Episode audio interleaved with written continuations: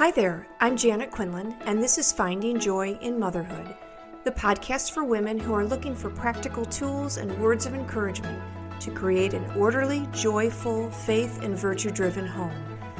I'll share tips to create mindset shifts that change the way you discipline your children, love your husband, and enjoy your day. This podcast is about coaching women to be the best woman God is calling her to be. I'm so glad you're here. Today, in episode 88, I'm going to be talking about what happens when your marriage isn't perfect. Yesterday, Michael and I celebrated 37 years of marriage. Now, when I got married, I thought that my marriage was going to be perfect. The message that I got from Oprah, who was on every day at the time, and everyone else was that if it wasn't, I should kick him out or take the kids and leave and start a new life. Really, that's the message that I got. Now, in my Catholic faith, I knew that marriage was forever. So the way I reconciled that was that my husband needed to be perfect because our marriage was supposed to be forever. and I couldn't kick him out and I couldn't leave. So I had what I mentioned in a previous episode that husband manual all the things he was supposed to do and say and behave, and all the ways that he needed to show up so that our marriage could indeed last forever. Now, of course, I thought I knew all the ways I needed to show up, but I didn't. So I didn't listen to Oprah, or anyone else for that matter. I did listen to my faith, which said that my marriage is forever and I'm glad that I did. I thought it might be a little interesting for you to hear a little more about my marriage. So, Michael and I met in college. I was a senior, he was a second year law student, and actually, we had kind of known of each other before we officially met. Um, he did not like me because he thought I was a big flirt because I had dated some of the guys in his dorm and I did not like him because he did not succumb to my flirtations. So we um we didn't have a great start. But then a couple years later we met, again my senior year, his second year of law school, and um, it was just the right time.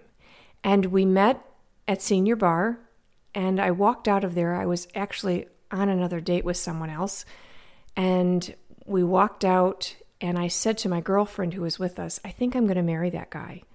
And she's like, No, you don't even have a date with him. And I said, Oh, don't worry about that. So then he made me wait two weeks before he called me for a date. And I was so ticked off. I'm like, Who does that? Who meets and hits it off, and then you don't even call them for two weeks? Well, anyway, we did start dating, and six weeks after we met, we started talking about getting married.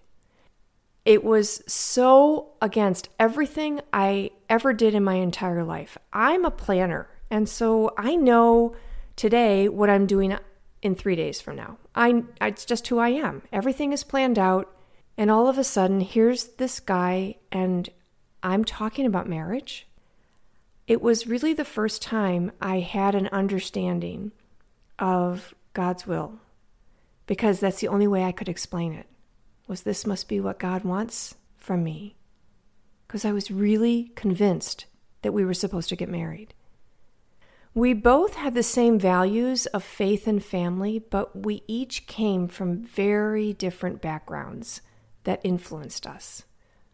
We married while he was still in law school, and I taught second grade, making $10,500 a year we had next to nothing.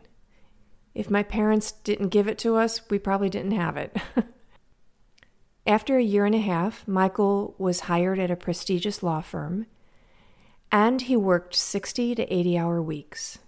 We thought it was our dream, but it turned out to be the beginning of a nightmare. I was lonely at home with small children, and he was lonelier, surrounded by people who didn't hold his same values. And he missed me and the kids. He missed us so much. lonely people aren't happy.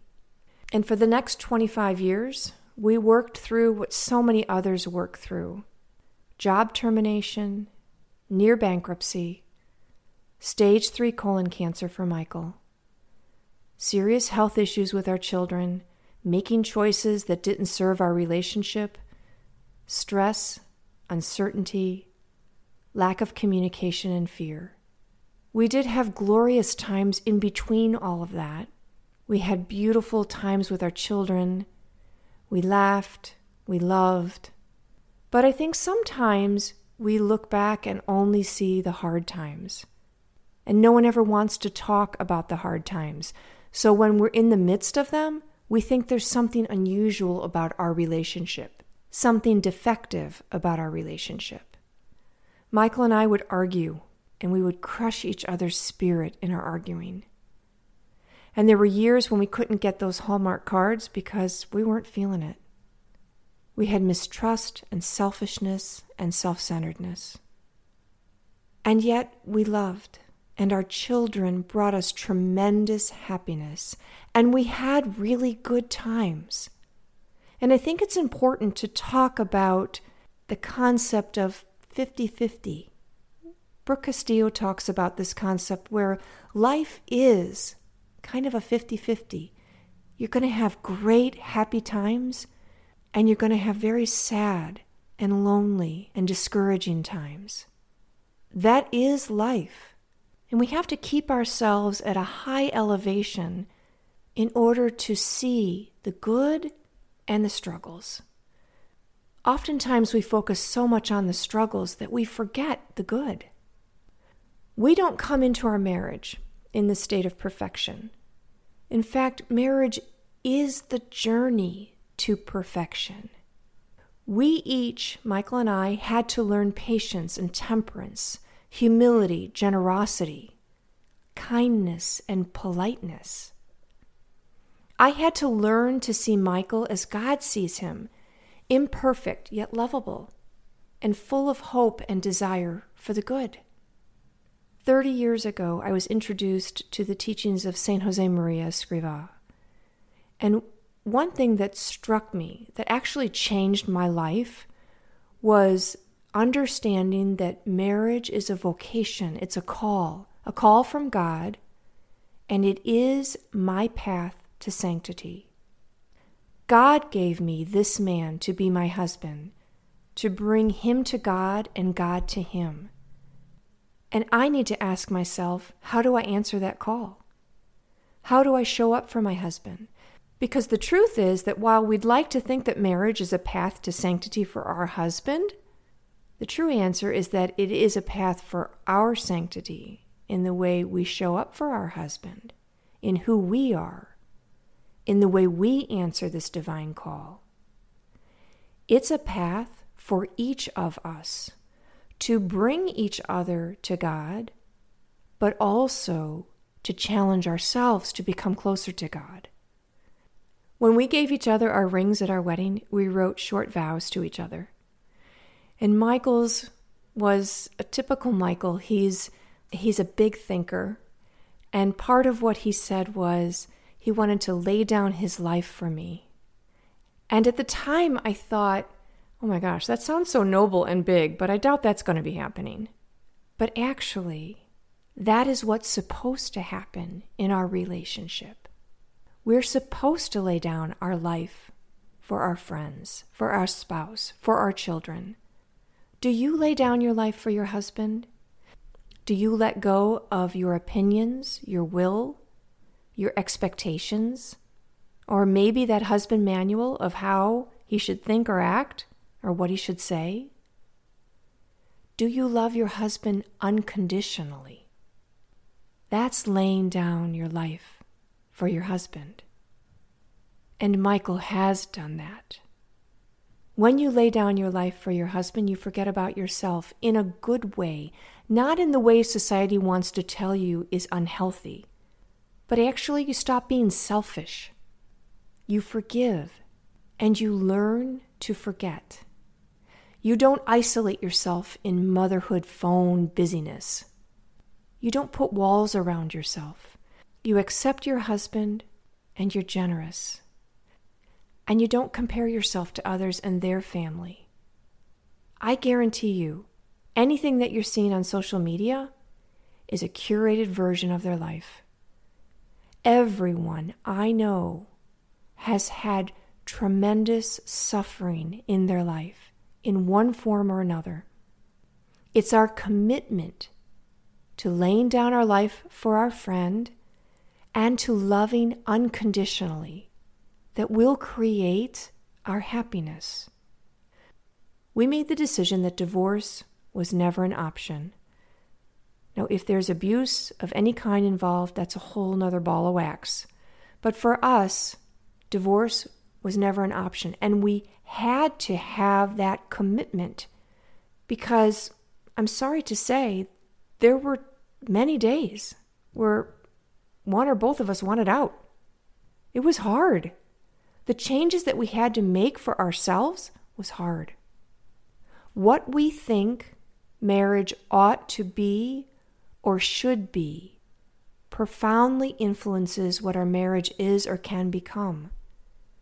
I encourage you to choose what you want and love yourself enough to make the decisions that gives you the life you want. I can 100% guarantee you that fulfilling your decision of what you want out of marriage is going to take tremendous sacrifice. Marriage is a marathon. You spend years and years training to cross the finish line together.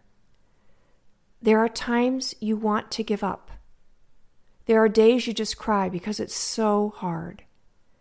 And if you don't have your end goal in mind, you will give up.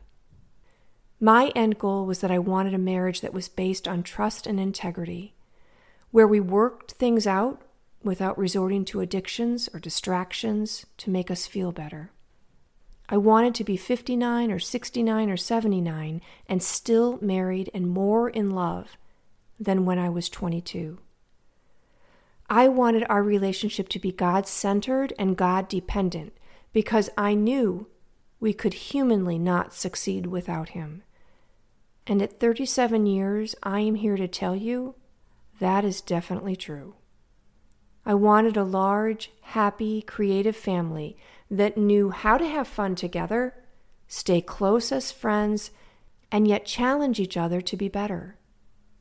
I wanted to catch my husband's eye in public and still feel my heart skip. Your thoughts about your marriage and your husband will create your results. I wish I had the understanding and mastery of self coaching and the knowledge of how my thoughts influenced my emotions and my actions. I wish I had that when I was young. I wish I knew I could choose different thoughts along the way when arguments came up, rather than giving in to emotions like fear, doubt, and loneliness. You can decide what kind of relationship you want with your husband. You decide how far and how long you fight to achieve what you want, your end goal. Don't give in to the temptation that yours is the only marriage that has sufferings. Again, please hear me and know that all marriages do. Even those marriages of those 70, 80 year old couples walking hand in hand. Yes, all marriages have suffering.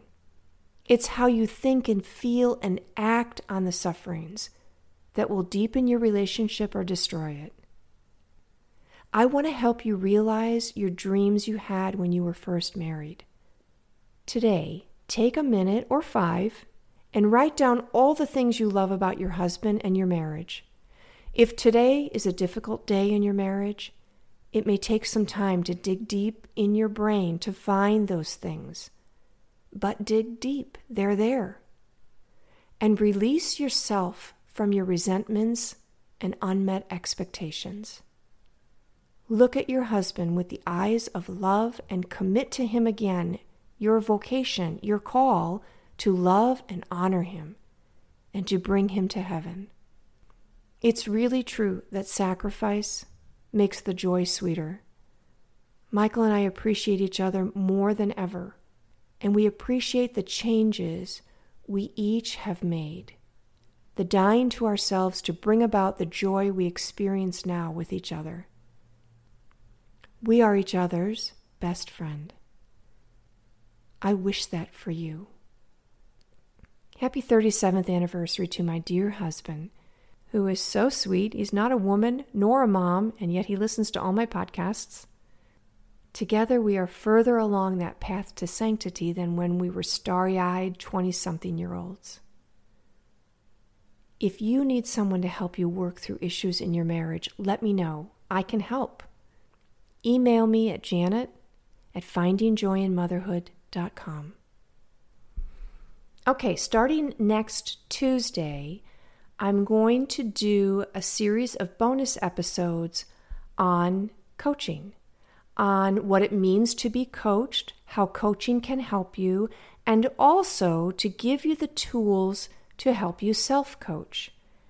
It has been a game changer. And like I said earlier in this podcast, I wish I had known about this because it would have eliminated so many arguments and so many misunderstandings and so much resentment.